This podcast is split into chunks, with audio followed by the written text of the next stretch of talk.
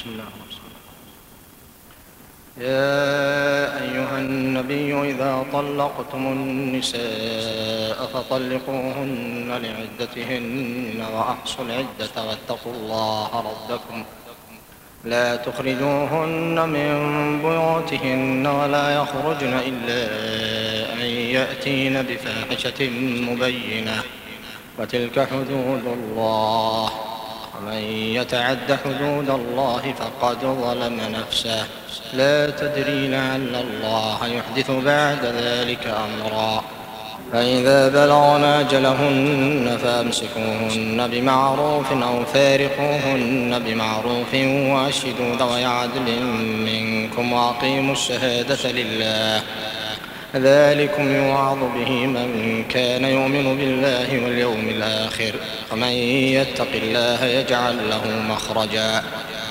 ويرزقه من حيث لا يحتسب ومن يتوكل على الله فهو حسبه.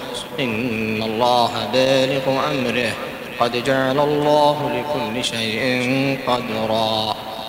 واللائي يئسن من المحيض من نسائكم إن ارتبتم فعدتهن ثلاثة أشهر واللائي لم يحضن.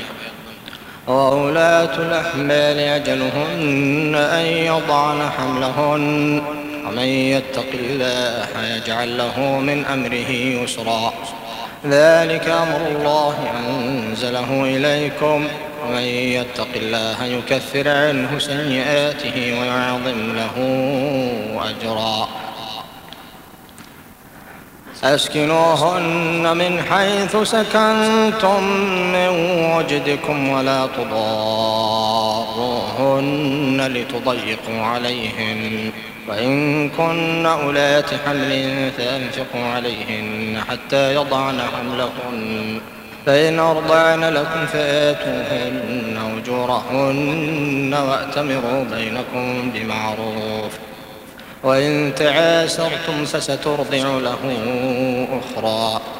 لينفق ذو سعة من سعته ومن قدر عليه رزقه فلينفق مما آتاه الله.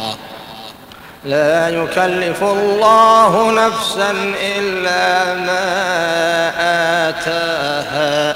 سيجعل الله بعد عسر يسرا. وكأي من قرية عتت عن أمر ربها ورسله فحاسبناها حسابا شديدا وعذبناها عذابا نكرا. فذاقت وبال أمرها. فذاقت وبال أمرها وكان عاقبة أمرها خسرا. أعد الله لهم عذابا شديدا. فاتقوا الله يا أولي الألباب الذين آمنوا. قد أنزل الله إليكم ذكرا. رسولا يتلو عليكم آيات الله مبينات ليخرج الذين آمنوا وعملوا الصالحات من الظلمات إلى النور.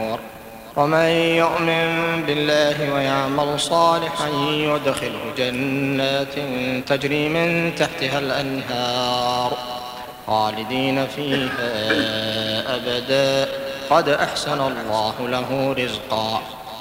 الله الذي خلق سبع سماوات ومن الأرض مثلهن يتنزل الأمر بينهن. لتعلموا أن الله على كل شيء قدير. لتعلموا أن الله على كل شيء قدير وأن الله قد أحاط بكل شيء علما.